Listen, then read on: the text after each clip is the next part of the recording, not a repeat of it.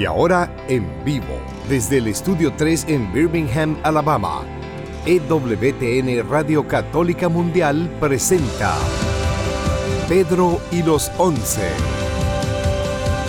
Queda con ustedes Pedro Quiles. Bendito y alabado el nombre poderoso del Señor. Bienvenido a este tu programa Pedro y los Once, como todos los lunes saliendo a las 4 de la tarde, hora del este, 3 de la tarde, hora central. Así que bienvenidos sean todos. Para mí una bendición, un honor, un privilegio que se puedan abrir las ondas radiales de EWTN para que salga la voz de este siervo al mundo entero para darte una palabra de aliento, una palabra de cariño. Así que desde ya te doy los números a llamar. Sabes que estamos aquí totalmente en vivo desde el Estudio 3 en Radio Católica Mundial aquí en Birmingham, Alabama.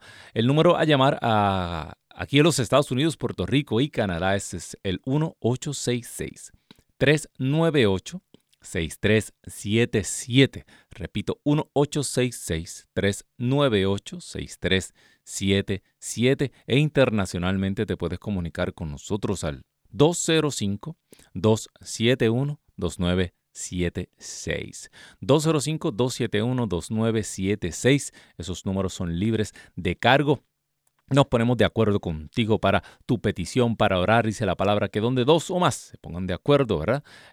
Ahí el Señor está en medio de nosotros y ahí el Señor concede lo que le pidamos, ¿verdad? Si se lo pedimos con fe también para dar testimonio, para dar gloria a Dios, para alabarle, para bendecirle. Recuerda, un testimonio callado es como una Biblia cerrada, no le hace bien a nadie, bendito Dios. Hermano, hermana que me escuchas, bueno, muchas cosas pasando en el mundo, pero ¿sabes qué? Demasiados escándalos, demasiados líos y tenemos que mantener nuestra mirada puesta solamente en el Señor, enfocada solamente en el Señor. Así que más tarde vamos a estar orando. Llama para oración, pero también vamos a estar orando, ¿verdad? Aunque tú llames o no llames, porque el Señor hace cosas maravillosas. Bueno, tenemos un tema hoy bien interesante. Con todas las cosas que estamos pasando, a veces nos enfocamos en lo malo y sabes que estamos acostumbrados, diría yo. Estamos como que consentidos. Hasta un poquito malcriaditos, ¿verdad? Estamos acostumbrados a que nuestra sociedad era una sociedad católica, que nuestra sociedad era una sociedad cristiana y exigimos nuestros valores sociales como si se nos debieran. Y a veces se nos olvida que al principio no fue así, que el Evangelio tuvo que romper, ¿verdad? En frío y entrar a un mundo pagano como el que estamos viviendo ahora. Y a veces ¿qué está pasando? No puede ser, mira lo que está pasando. Bueno, si tú no te has dado cuenta de que la guerra, la famosa guerra cultural esta, ya esto no es que se está perdiendo, hermano, esto es que se perdió hace tiempo. Ya no vivimos en una cultura cristiana, no vivimos en una sociedad cristiana. El que tenga suerte vive en una sociedad atea, aunque sea respetuosa de los valores y las creencias religiosas. Ese es el afortunado. Porque muchos vivimos en sociedades que cada vez son más hostiles, ¿verdad? Todavía, gracias a Dios, en los Estados Unidos muchos lugares son hostiles, ¿verdad? Hacia los cristianos. Tenemos el caso del señor ese que tiene la repostería. ¿Cuántas veces lo van a llevar al tribunal porque quieren que haga que fabrique una torta, un bizcocho para bodas que no van de acuerdo con su fe? Y el pobre hombre, yo creo que todos los años lo llevan al tribunal por lo mismo y van a seguir. Y él pues se niega a hacer una creación, una obra artística que vaya en contra de su fe, de sus creencias. Pero, y así hay muchos casos aislados, pero en general todavía, ¿verdad? Usted puede vivir su fe y ser católico, cristiano, públicamente y no... y no afecta. Claro, en lugares públicos, lugares de gobierno, ya se han dado los casos donde hay que remover las estatuas, los 10 mandamientos que removieron allá en qué sé yo qué estado por un tribunal. Ya los tribunales pues cada vez son más... se mueven más en contra del cristianismo, cosas que eran impensables en otros momentos, aun cuando hay una inmensa cantidad de la sociedad que se identifica como cristiano, pero al menos tú puedes practicar tu fe, ¿verdad? Tú puedes ir el domingo a la iglesia. Hay muchos países donde esto no se puede, donde la fe es proscrita, donde la fe es prohibida, donde los cristianos hoy se tienen que reunir en lugares secretos, como en el tiempo de las catacumbas. O sea que los que vivimos todavía en lugares donde se puede llevar la fe, somos afortunados, somos bienaventurados, ¿verdad? Y qué tristeza, ¿verdad? Cuando podemos ejercitar nuestra fe y no lo hacemos. Hay muchos lugares yo he escuchado personas que se quejan porque la misa es muy larga. Pero, hermano, hay personas que no se les permite tener misa. Hay lugares en el mundo donde tal vez consiguen un sacerdote una vez al mes, cada ciertos meses, una vez al año. Antes se caminaba tanto para llegar a la iglesia. Antes había pocas parroquias. Ahora tenemos una en cada esquina y la cierran porque nadie va, ¿verdad? Pero nos hemos acostumbrado a esa fe cómoda. A una fe ahí que es como si eso siempre estuviera y fuera a estar ahí. Y sabes que hay, dice el dicho, nadie sabe lo que tiene hasta que no lo pierde, ¿verdad? Nadie sabe lo que tiene hasta que no lo pierde. El tema de hoy, fíjate, yo encontré el significado de la palabra parroquia. Yo no sabía esto. Usted sabe que la palabra parroquia viene de la palabra griega paroikía, ¿verdad? Paroikía. No es que paró el Kia y se bajó del... No. Paroikía, ¿no? El carro. Es la palabra griega y significa destierro. Mire qué cosa más interesante. O sea que esa es la palabra que en la Escritura se utiliza para hablar del destierro, de que vivimos en una diáspora, en la dispersión, como se hablaba de los antiguos judíos, de los hebreos, cuando los destierros de Babilonia, cuando Asiria, Babilonia, luego cada vez que han destruido el templo y estos reyes venían y secuestraban la población y la llevaban y los dispersaban. Al principio esto era como una cosa que se consideraba como, mira lo que ha pasado porque no hemos sido fieles, y eran castigos de Dios. Y el pueblo sufría cuando se encontraba lejos y recordaba su tierra y recordaba el templo que había sido destruido, y sufrían inmensamente y no podían regresar a su tierra. Y oiga, en momentos donde hay tanta migración, donde tantas personas sienten nostalgia por sus países, por sus pueblos, fíjate cómo nos identificamos con el dolor del pueblo de Dios a través de la historia. Y uno podría pensar, mira qué castigos más horribles por la infidelidad. Y sí, en parte sí. Pero con el pasar de los siglos, el pueblo se comenzó a dar cuenta cuando se comenzó cuando se desarrolla todo este sistema de sinagogas alrededor del mundo conocido. Y la ley de Moisés se comienza a expandir, y como mismo dice Hechos de los Apóstoles, Santiago dice que en todos los lugares se ha predicado la ley. Ahí, poco a poco, el pueblo se comienza a dar cuenta de los propósitos ocultos de Dios. ¿Cómo iba Dios a llegar a todas las naciones? ¿Cómo iba el mensaje de Dios y la ley divina a buscar a todos los seres humanos, si no era permitiendo estas desgracias para valerse de estas grandes desgracias históricas para que se formara una especie de vía y una especie de camino que se venía formando a través de los siglos. ¿Para qué? Para preparar el mundo para el Evangelio. Fíjate cómo Jesucristo, la encarnación, ocurre en un momento preciso de la historia. Un momento bien importante, donde ya existían carreteras, donde existían ya caminos que llegaban a la mayor parte de los lugares. ¿Sabe? Algo bien interesante que yo me enteré hace poco. Cuando el Evangelio comienza a esparcirse, se acababa de inventar una pieza de tecnología que usted no puede creer. Esto es lo más moderno. Algo revolucionario. Usted va a decir, Pedro, usted está loco. Se había inventado el libro.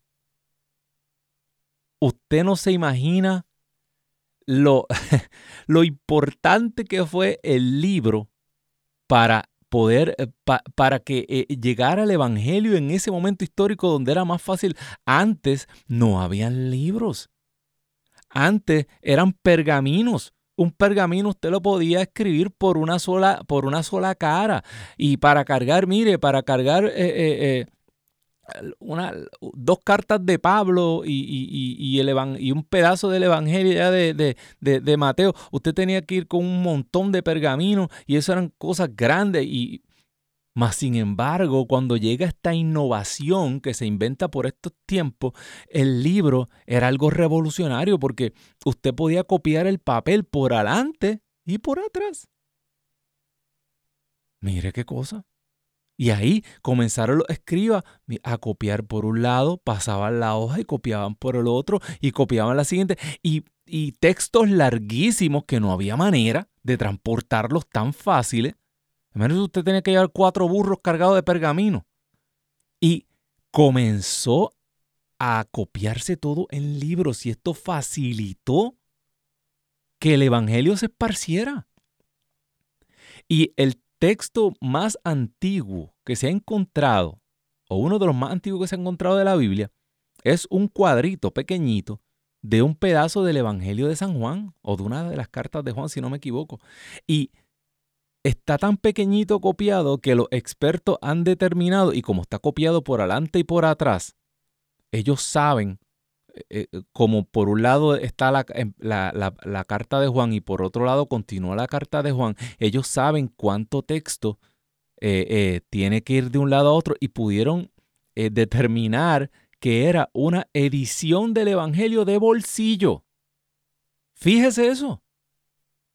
Ya casi a 30, 40, 50 años de que se escribiera el Evangelio de Juan, ya habían ediciones de bolsillo. Y el Evangelio de Juan, que aparentemente, según los expertos, se escribe cerca de Éfeso o en Asia, se encuentra ese pedazo de Evangelio en Alejandría, que eso es Egipto.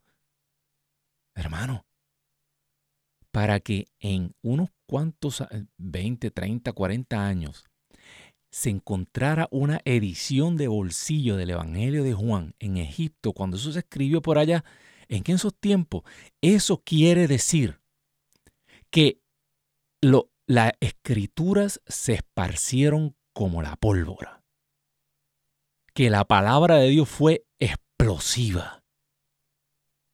Que este mensaje, esta buena nueva, era algo que los discípulos no daban abasto.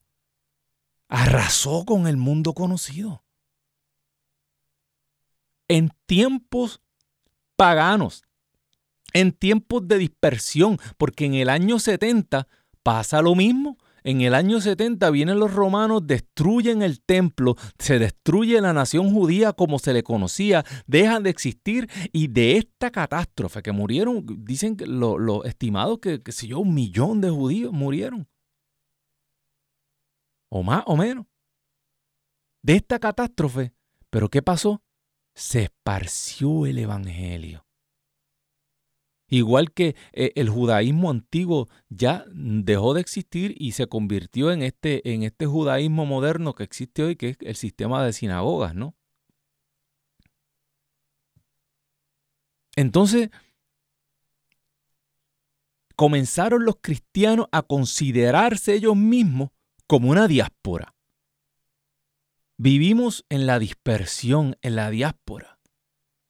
Y donde vamos, tenemos que llegar a vivir a lugares que son hostiles y que no somos mayoría, que somos minoría, pero aún así llevamos nuestras costumbres y conservamos nuestra vida de fe a pesar de. Imagínese que usted se muda a Dubái o a los Emiratos Árabes. No sé si en Arabia Saudita, pero me imagino, yo creo que Arabia Saudita todavía usted calladito la boca lo dejan ser cristiano, ¿verdad? Son países que son mayoría islámica. Usted no puede llegar allí y decir, aquí llegué yo. Llegó fulanito el cristiano, menganita la cristiana, y lo lamento mucho, pero aquí quiero que sirvan cerdo a mediodía al nene en el comer. Mire, allí no se puede comer cerdo. Y hay muchos lugares donde las mujeres tienen que ir, ponerse la burka y taparse la cabeza. Usted no puede ir allí a imponer, porque la sociedad no va a cambiar así de la noche a la mañana. Ahora, usted lo que puede hacer es conservar su fe. Por eso Jesús dice, a pesar de que siguen en el mundo, no son del mundo. Y esto, no nos damos cuenta que esto está en la Escritura puesto así. Y así eran los primeros cristianos y eso está escrito para nosotros. Nos acostumbramos a que el mundo es cristiano. ¿Sabes que el mundo ya no lo es? Mira las estadísticas. La cantidad de católicos va bajando y sigue bajando desde los 90 hasta los 2000, desde los 2000 hasta los... Cada vez somos menos. ¿Y sabes qué? Yo me pongo a pensar, pero venga acá. A nosotros se nos dijo que los enemigos del catolicismo eran los protestantes. Y llevamos 30 años entrenando para pelear contra los protestantes. ¿Y sabes qué? Las últimas estadísticas salieron y los hispanos se están yendo de la iglesia protestante también. Ya no es que se van para la iglesia protestante, es que la juventud de hoy y el adulto de hoy ya no practica ninguna fe. El problema no eran los protestantes, el problema éramos nosotros mismos. La mediocridad que nos sumió y que nos tragó a nosotros, que dejamos de vivir nuestra fe católica. Los protestantes no se estaban llevando católicos. Los protestantes se estaban llevando gente calientabancos, de rutina, culturales. Pero ni siquiera ahora ellos pueden retenerlos. Para dejar la fe de tus padres y tus abuelos se necesita un cataclismo, ¿sí? La familia completa que el párroco los miró mal y se ofendieron y se fueron porque no le dejó casar la nena que estaba embarazada y allá se enojaron o porque no le quiso confirmar el nene porque no dejó que la pareja de padrinos que no estaban casados por la iglesia le bautizaran el nene y se enojaron y se fueron. Pero realmente, ¿qué fe tenían? No tenían fe en la iglesia católica ni en los sacramentos. Era algo cultural, algo que todo el mundo lo hacía, que había que casarse y ponerse traje blanco y salir por el barrio y salir por el pueblo arrastrando las latas y las cacerolas. Pero eso no tenía nada que ver con una fe. Hace poco me preguntaron, pero Pedro, ¿qué podemos hacer con el matrimonio? ¿Por qué ya no hay matrimonio? Porque yo, bueno, ¿qué podemos hacer con el matrimonio católico? Predicar el evangelio y que la gente se convierta a católico. Y cuando tú eres católico, pues tú te quieres casar y obtener un sacramento que te santifica y que no te deja que camines en adulterio, porque ya ahora sí estás convencido de que el adulterio es un pecado mortal y la fornicación también. Pero si tú no crees en la iglesia católica y no crees en la fe católica, ¿para qué rayos la persona se va a casar por la iglesia católica? Sí, el matrimonio ha bajado porque los católicos han bajado. El problema aquí no es la definición del matrimonio. El mundo, los gentiles, los romanos, los griegos, que definían el matrimonio como les daba la gana. El sacramento era dentro de la comunidad cristiana, aleluya. Aquí es que nosotros seguimos la palabra de Dios. Aquí es donde nosotros seguimos el mandato de Jesucristo. El mundo no lo sigue porque nosotros estamos en el mundo, pero no somos de aquí. Entonces nos matamos peleando con los de afuera, pero el problema no está afuera, el problema está adentro. La parroquia, dice el significado, vivimos los desterrados, cada vez somos menos, cada vez se venden más propiedades, se agrupan todo este montón de parroquias, se venden las que se vendan mejor, se sigue el dinero moviendo de aquí para allá, pero la realidad es que somos bien poquitos. Pero es bueno saber lo que significa, el significado de la palabra parroquia, para que tú te des cuenta que nosotros nacimos para esto. Nosotros es que se nos ha hecho la vida cómoda por muchos años, donde la responsabilidad era de otro, donde a mis hijos el Estado me los educaba de una manera cristiana y se rezaba por las mañanas y los maestros eran responsables. Ahora tú tienes que educar a tus hijos. Ahora tú eres el que tiene que estar pendiente de ellos. Nadie más. Si tú quieres que tus hijos sean cristianos, cría a los cristianos. No hay otra manera. Que mira lo que te... Sácalos de la escuela y dale homeschooling. Porque el Estado es pagano. El Estado es pagano. Hermano, hermana que me escucha. Hacen años ya, años. Es que esto, nosotros hemos estado tantos años con la cabeza metida en la arena como el avestruz. Y no nos hemos dado cuenta que a nuestros hijos nos los han robado, nos los vienen robando hace años. Yo me acuerdo cuando, no voy a decir nombres ni instituciones, pero hace muchos años que llegó una niña que yo conocía.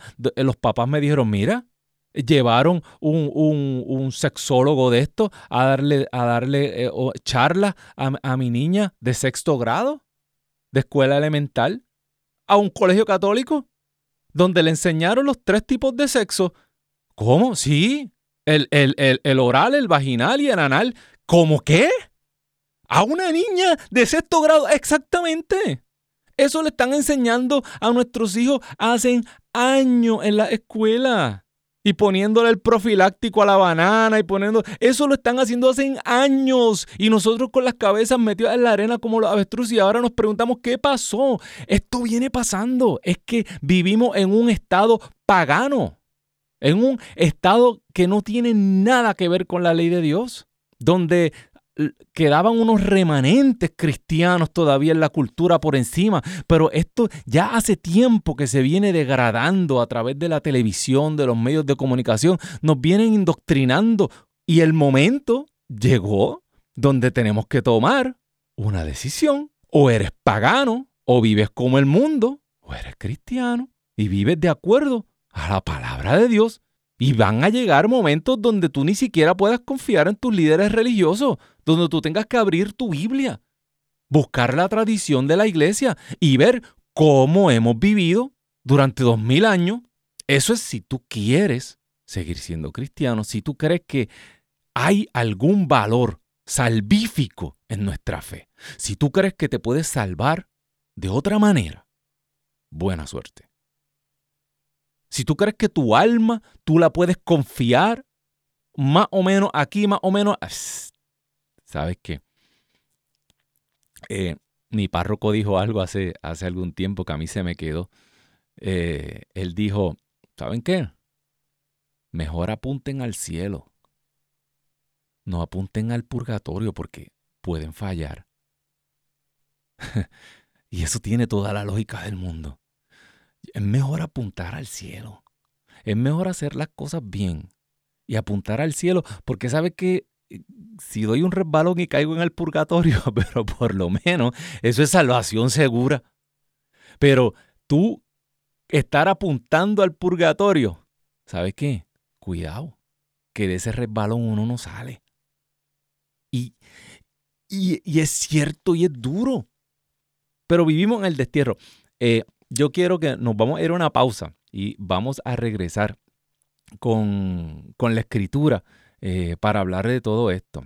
Vamos a una pausita y luego vamos también a una canción que tengo para ustedes preparada. Estás aquí en Pedro y los Once. Desde ya te voy a repetir los números para que me llames cuando regresemos. Aquí en los Estados Unidos, Puerto Rico y Canadá, si quieres opinar del tema, llama para que opines del tema. 1-866-398-6377. Llama durante la pausa para que ya tu llamada esté en espera.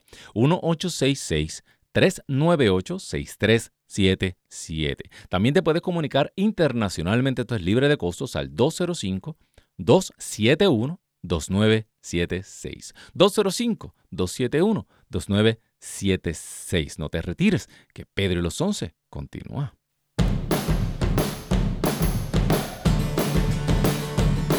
Descarga nuestra aplicación de EWTN a tu teléfono celular y podrás disfrutar de nuestra programación en vivo de radio y televisión completamente gratis. Entra a tu Google Play Store o Apple App Store y descárgala ahora para que nos lleves siempre contigo.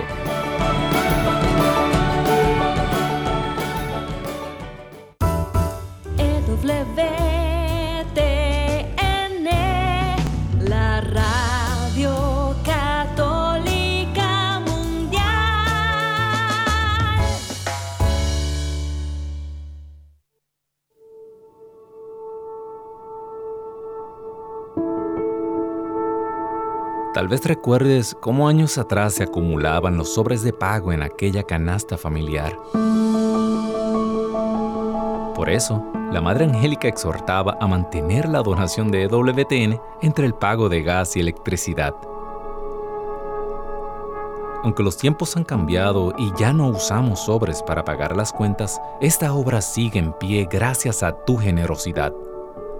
En EWTN y Radio Católica Mundial, queremos agradecer a los miles de donantes que durante años han atesorado en el cielo dando vida a este apostolado y recordarte que hoy más que nunca contamos contigo. Para donaciones, ewtn.com/donaciones o 1-800-447-3986.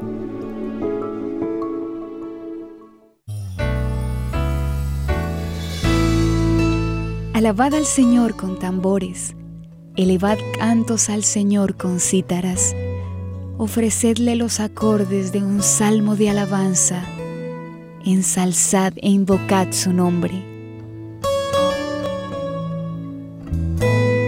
Porque el Señor es un Dios quebrantador de guerras, su nombre es el Señor.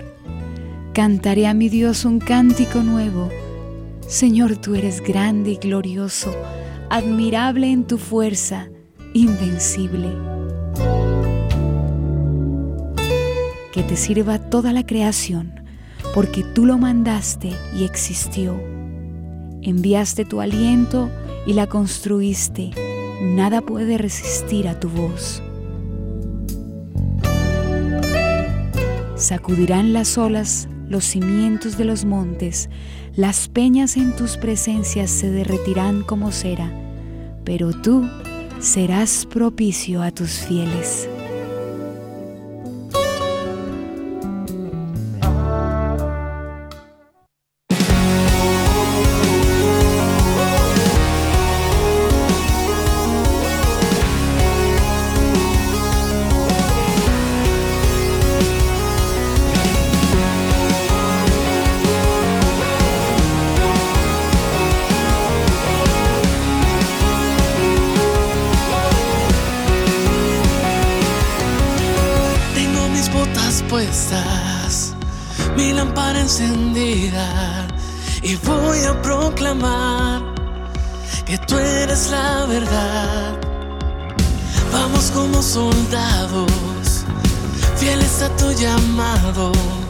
Hoy vamos a anunciar que tú eres la verdad.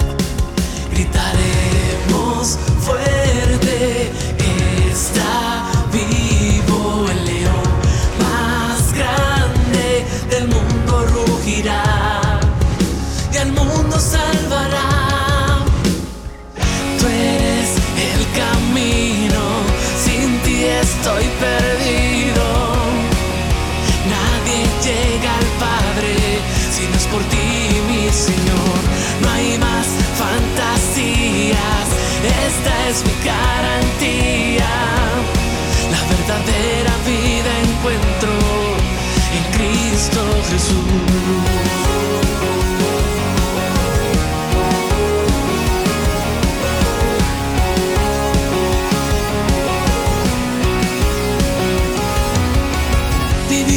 el mundo, pero no somos del mundo. Hoy vamos a mostrar que tú eres la verdad. Gritaremos fuerte, está vivo el león más grande del mundo, rugirá y al mundo salvará.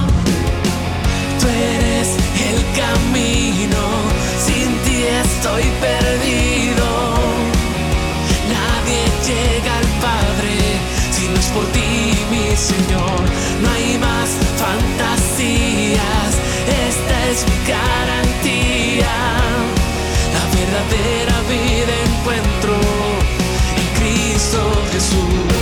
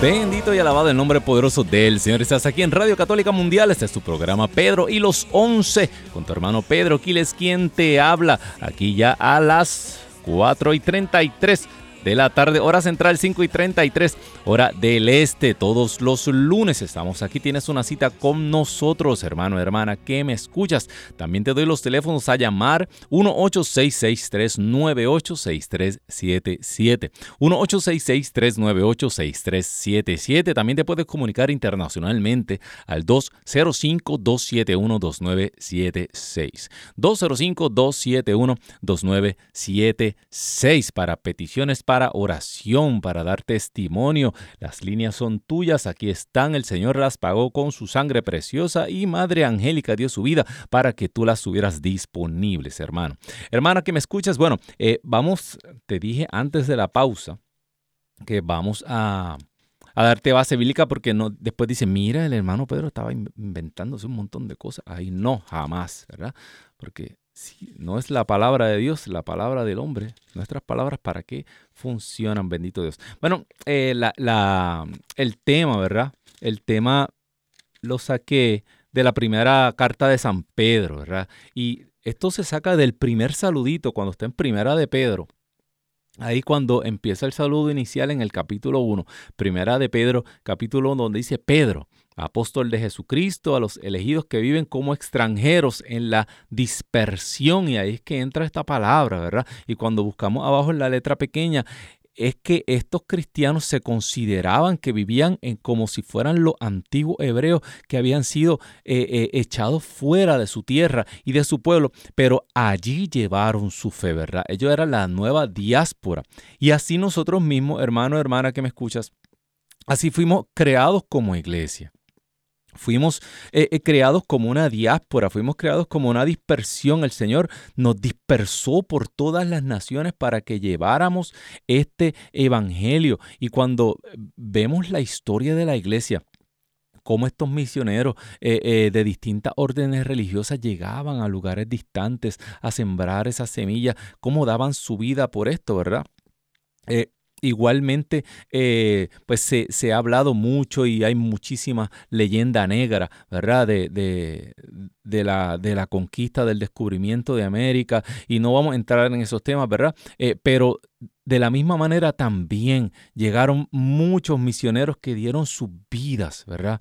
Que dieron sus vidas para que estas personas conocieran el mensaje salvador de Cristo Jesús. El único que salva, que libera, no existe otro nombre por el cual podemos ser salvados, dice la Escritura. No se le ha dado otro nombre al ser humano entre cielo y tierra por el cual pueda ser salvado, o Cristo o nada, o Cristo o nos perdemos. Y así la iglesia fue poco a poco creciendo. Mire, le contaba hace algún rato cómo este pedacito del Evangelio de San Juan que se encontró en Egipto, pocos años de haberse escrito, imagínate, y en una edición de bolsillo, o sea que eso era la última tecnología, mi hermano, la última tecnología.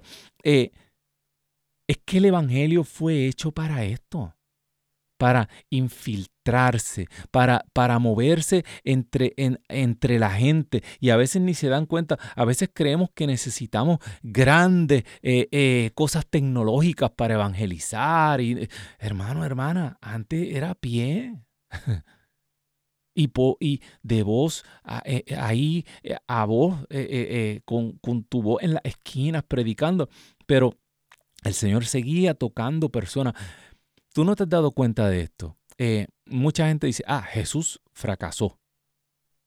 No, Jesús tenía un plan. Lo que pasa es que el plan de Jesús no era violento, pero Jesús ya, el mensaje del reino ya se estaba infiltrando. Ya Jesús tenía personas en el palacio romano. Mira cómo la esposa de Pilato tenía estos sueños ya.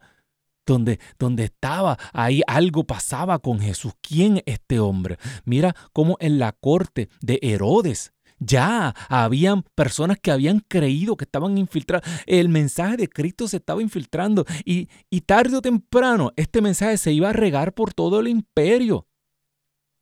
Claro, cuando la pasión, la muerte, la resurrección y el Espíritu Santo, ya esto fue algo imparable. Pero el mismo Espíritu Santo que cayó sobre ellos es el que está sobre nosotros, hermano, hermana que me escucha. ¿Cuál es nuestra excusa? ¿Cuál es nuestro pretexto? Nosotros según se infiltró la cultura en circunstancias mucho más. Mire, a los cristianos en el Imperio Romano los prendían en fuego, los utilizaban de antorcha. Los padres de la iglesia morían en el Coliseo Romano, se los comían las fieras. El Señor no está pidiendo tanto de nosotros en este instante. Tal vez, sí, en muchos lugares sí. Tal vez nos toque. Y si nos tocara eso, ¿estaría dispuesto usted? ¿Estaría dispuesto yo? Yo me lo pregunto también. Por eso Jesús preguntó, cuando regrese el Hijo del Hombre, ¿encontrará fe sobre la tierra? ¿Estaremos dispuestos nosotros con el mismo coraje y la misma fuerza a dar nuestra vida e infiltrarnos en la cultura nuevamente? ¿Sabes qué? Esta estrategia, lo que está pasando en la iglesia, Satanás se copió la estrategia. Acuérdate, Satanás es un imitador, Satanás es un falsificador. Él va a agarrar todo lo bueno y lo va a corromper. Él no tiene ideas, él no puede crear. Él agarró la misma estrategia del Evangelio y la aplicó y se infiltró dentro de la iglesia y comenzó a regar esta idea y comenzó a regar esta falta de fe y comenzó a subir escala en la iglesia y comenzó hasta que comenzó a corroer la iglesia de adentro hacia afuera. La fe cristiana. Y ya hoy dudamos de la Biblia, ya dudamos de la Escritura. Te voy a buscar más textos bíblicos porque esto pica y se extiende, hermano. De ahí saqué, entonces, en otro lugar donde si revisas las notas abajo, mire, las notas abajo son una chulería. Eso le dice usted para dónde, para ir para adelante, para ir para atrás en la Biblia, y sigue buscándole los lugares donde aparece esta palabra parroquia, paroikía, ¿verdad? Y aparece también en la segunda carta de San Pablo a los Corintios, capítulo 5, en el versículo 6, dice, así pues siempre, llenos de buen ánimo, sabiendo que mientras habitamos en el cuerpo, o sea, en esta vida mortal, vivimos desterrados. Y ahí entra la palabra otra vez, parroquía, lejos del Señor. Pues caminamos en fe y no por vista, ¿verdad? Ahí otra vez sale la palabra. Bien interesante lo que trae San Pablo, que a veces nosotros pensamos que la salud es todo. Pero dice la palabra que esto es pasajero, esto es una tienda de campaña. Esto es como una caseta de camping. Y créame, cuando usted pasa de cierta edad, se empieza a dar cuenta que la caseta de camping se le está desmontando y está filtrando y ya no sé, y aquí se le cayó un pedacito. Y es que uno va envejeciendo, se va aniquilando este cuerpo, pero de esa misma manera nuestro cuerpo espiritual, nuestro cuerpo permanente tiene que ir creciendo en la verdad y en el conocimiento de Cristo Jesús. Y así mismo nos habla San Pablo, vivimos desterrados, no somos para aquí. Trabajamos y trabajamos para acumular, porque para vivir aquí muchos años, tú no sabes cuánto va a durar aquí, cuánto hemos acumulado en el cielo, amén. ¿Cuánto tenemos allá? La cuentita la tenemos bien bajita allá, bendito allá. Allá no hay, allá no podemos vivir como acá del cuento, ¿verdad? Allí hay que entrar. Y dice San Pablo y San Pedro en muchos lugares que sí, que vamos a ser juzgados. Y dependiendo de cómo vivimos aquí, vamos a saber qué tenemos allá, bendito Dios. Escritura, para sustentar todo esto de lo que estamos hablando. Sigo buscando. Tengo también...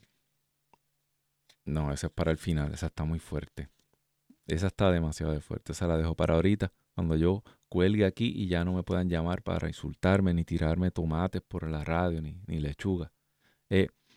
Primera de Pedro capítulo 2, versículo 11. Primera de Pedro 2, 11, dice, obligaciones de los cristianos entre los gentiles. Aquí era que quería llegar, yo sabía que. Dice, queridos, los exhorto a que como extranjeros y forasteros, aquí nos viene a recordar una vez más San Pedro de que no estamos, esta no es nuestra sociedad, esta no es nuestra patria, este no es nuestro estado. Nosotros pertenecemos a otra patria, a otro estado. Nos abstengamos de las apetencias carnales que combaten contra el alma. Tened en medio de los gentiles una conducta ejemplar, a fin de que, en lo mismo que os calumnian como malhechores, a la vista de vuestras bellas obras den gloria a Dios en el día de la gran visita, o sea, del tiempo final. Sigue la escritura. Hermano, ahora ya estamos casi al final, vamos a orar ya mismo, nos preparamos para orar. Yo no sé si tú has leído la segunda carta de San Juan. Esta carta es tan fuerte que pocos la utilizan, y San Juan es el apóstol del amor, ¿verdad? El mandamiento nuevo. Ámense unos a otros, ¿verdad? Y mira lo que dice la segunda carta del apóstol San Juan. ¿Por qué? Tengo que leer esto porque estamos llegando a momentos históricos donde es preferible que todo el mundo esté contento y pues yo para no antagonizar, para no molestar al pecador, para no molestar a aquel que está blasfemando, para no molestar al otro. Mira, no, es mejor uno estar tranquilo. Y mira lo que dice. Voy a leer primero lo del mandamiento del amor. Segunda epístola de San Juan. Dice, estoy en el versículo 4, porque esto es bien cortita, esto es una paginita nada más. Dice, me alegré mucho al encontrar entre tus hijos a quienes viven en la verdad. Está hablándole Juan a la iglesia, a los hijos de la iglesia. ¿Cuántos podemos decir que vivimos en la verdad, verdad? Conforme al mandamiento que recibimos del Padre. Y ahora te ruego, Señora, le habla a la iglesia, y no te escribo un mandamiento nuevo, sino el que tenemos desde el principio, que nos amemos unos a otros. Y en esto consiste el amor, en que vivamos según sus mandamientos. O sea que no hay amor, por lo menos no el amor del que nos habla la Escritura. Este amarnos unos a los otros. Esto no es un amor Dios nos ama incondicionalmente, pero a nosotros nos manda a amar, ¿verdad? Y dice que tenemos que amar, pero ¿en qué consiste este amor? Sino en que vivamos conforme a los mandamientos de Dios. Hay amores terrenos, hay amores humanos, hay enamoramientos humanos, ¿verdad? Hay gente que ama lo que ama y ahora digo yo, pero del amor que se está hablando aquí es el amor del que sigue los mandamientos de Dios. Serán mis amigos si hacen lo que yo digo, dice la Escritura. Eso era lo que dice el Evangelio de Juan. Entonces aquí nos damos cuenta, sí, Dios nos ama a todos incondicionalmente, pero Dios está esperando nuestra conversión y cada día nos hace un llamado. Pero si no seguimos la ley de Dios, no nos amamos unos a otros. Es mentira, nos engañamos a nosotros mismos. Esto es un amor que requiere obediencia. Dice, este es el mandamiento que oísteis desde el principio, que caminen en el amor. Entonces comienza a hablar de los anticristos. Dicen, han venido al mundo muchos seductores, negando que Jesucristo haya venido en la carne mortal. Ese es el seductor y el anticristo. Cuidad de vosotros para no perder el fruto de vuestro trabajo, sino para que reciban una amplia recompensa. Todo el que se excede y no permanece en la doctrina de Cristo, no posee a Dios. Y abajo dice, fíjate lo que dice abajo en la nota, estoy en la Biblia de Jerusalén. Los herejes se consideraban avanzados, tratando de rebasar los límites de la enseñanza apostólica. Agárrate. El que quiere saber más de lo que se nos ha concedido saber. Los apóstoles nos dejan una doctrina para que nosotros nos salvemos y va a llegar el momento en que vamos a tener todas las respuestas cuando estemos cara a cara. Pero dice la palabra de Dios en el Génesis que Eva vio que el fruto era apetitoso y bueno para alcanzar el conocimiento. El ser humano cree que se las sabe todas. El ser humano ya cree que puede filosóficamente, ¿verdad?, sociológicamente, historia crítica, y con toda nuestra ciencia ya podemos entender y desmenuzar el propósito de Dios y llegar a decirle a Dios, no, Dios, tú estás mal. O, ¿sabes qué? Estos primeros apóstoles entendieron todo esto mal. San Pablo lo entendió mal, San Pedro lo entendió mal, San Juan lo entendió mal. Yo ahora soy el que con mi nueva sabiduría voy a interpretar el propósito de Dios, porque es que los tiempos han cambiado, la cultura ha cambiado y yo tengo que ajustarme al ser humano de hoy, seguro. Sí, Pepe, siga caminando por ahí, a ver a dónde llegamos. El que permanece en la doctrina, ese sí posee al Padre y el Hijo. Si alguno va a vosotros y no os lleva a esa doctrina, no lo reciban en casa ni lo saluden, pues el que lo saluda se hace solidario con sus malas obras. ¿Qué te parece eso? Qué inclusivo, ¿verdad? Qué inclusivo. Pero ven acá, si Juan no era el apóstol de la... Sí, pero no existe amor fuera de la verdad. Y no existe el verdadero amor fuera de los mandamientos y de la doctrina de Jesucristo. Lo demás es engañarnos a nosotros mismos. ¿Y de qué te sirve a ti y a mí? Que yo te diga que todo está bien, que tú estás peaches and cream, tranquilo, ve a misa, no importa, tranquilo, comulga, tranquilo, haz lo que tú quieras, ven para acá que te voy a bendecir lo que tú quieras, no importa. De qué te sirve a ti y a mí que aquí en la tierra nos den honores y nos hagan sentir bien si al final perdemos nuestra alma. De nada funciona eso, ¿verdad que no? Hermano, hermana que me escuchas, vamos a orar. ¿Sabes qué? El Señor quiere hacer maravillas en medio de su pueblo. Pero ¿sabes qué? Para eso hace falta fe. Hace falta creer que la palabra de Él no pasará, que es verdad ayer, hoy y siempre. Y hemos existido en sociedades mucho más perversas. Pero si el mensaje de Jesucristo se mantiene intacto, si conservamos nuestra fe, si no nos dejamos arrancar nuestra fe por este siglo perverso, como decían los discípulos, nosotros vamos a triunfar. Y tú vas a ver a tus hijos triunfar. Y vas a ver a tus nietos triunfar. Por eso, Señor, estamos aquí en la tarde de hoy para bendecir tu nombre, para aclamarte, para glorificarte, sabiendo que solo tú eres Rey, que solo tú mereces honor, gloria y majestad, y que aunque no podemos comprender muchas cosas, Señor, muchas cosas de tu palabra no las podemos comprender, Señor, son oscuras. ¿Por qué yo me siento de esta manera? ¿Por qué me siento mal? ¿Por qué hay cosas que en la iglesia yo me siento excluido tantas veces, Señor? Tal vez yo no sé lo que tú estás haciendo ahora, pero lo voy a comprender después. Por eso, Espíritu Santo, tú que habitas en María, sopla. Sopla en este momento y comienza a través de estas ondas radiales a llenar. Comienza a llenar cada familia, cada hogar, cada corazón. Mira a nuestros hijos. Mira que están en problemas. Mira, Señor, que lo he perdido porque no se me dieron las herramientas a tiempo, porque no sabía lo que hacía. Porque confié la educación de mis hijos a personas extrañas. Y yo era el que tenía que haberme hecho cargo de eso. Pero, Señor, tú has venido a deshacer todas las obras del diablo.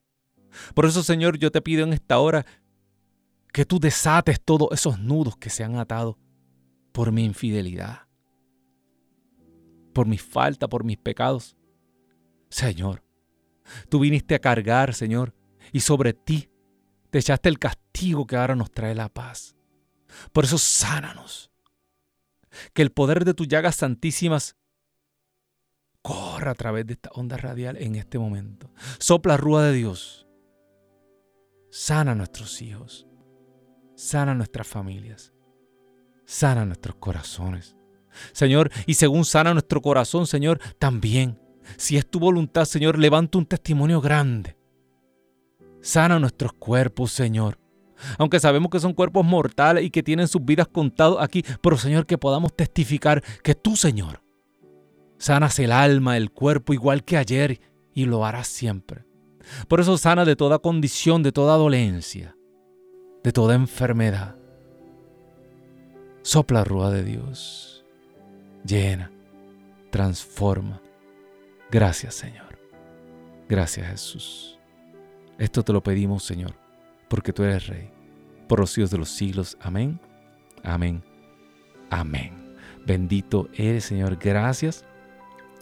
Con esto ya terminamos el programa de hoy. Sabes que nos puedes aquí encontrar en el podcast. Abre la página de EWTN.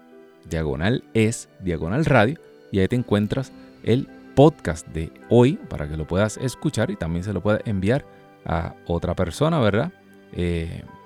Y también el próximo lunes tienes una cita aquí en Pedro y los Once. No te retires y quédate aquí en Radio Católica Mundial.